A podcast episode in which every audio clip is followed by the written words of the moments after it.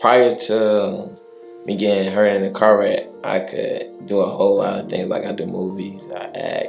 I have a little girl, she's one, and I have a nephew, he's three. Before the accident, I could play with them. I could do activities I wanted to. Now, I'm limited to certain things I could do. I'm still healing.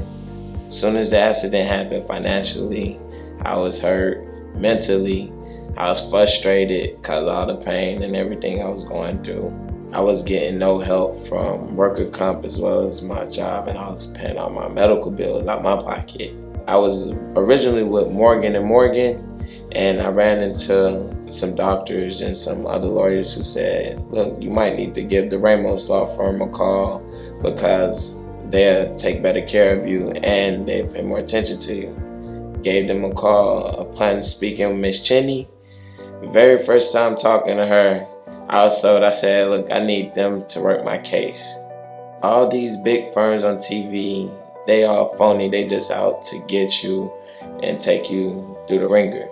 Now, the Ramos firm, you might not think they're a big firm, but their lawyers, they big in the courtroom and with these insurance adjusters, they take good care of me. They made sure I was okay, kept in contact with me, asked me how I'm doing, even when I wasn't expecting a call from them. Miss Cheney, Miss Gail, Mr. Ramos, as well as their paralegals, they would call me.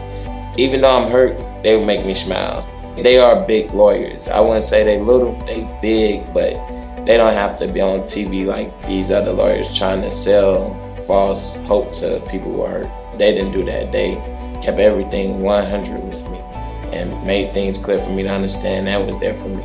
And the Ramos law firm, they treat me more than like a client. They're like a family to me. I love them, and I know my daughter loved them too, and I know they love me. I thank them. I thank them. I'm truly grateful.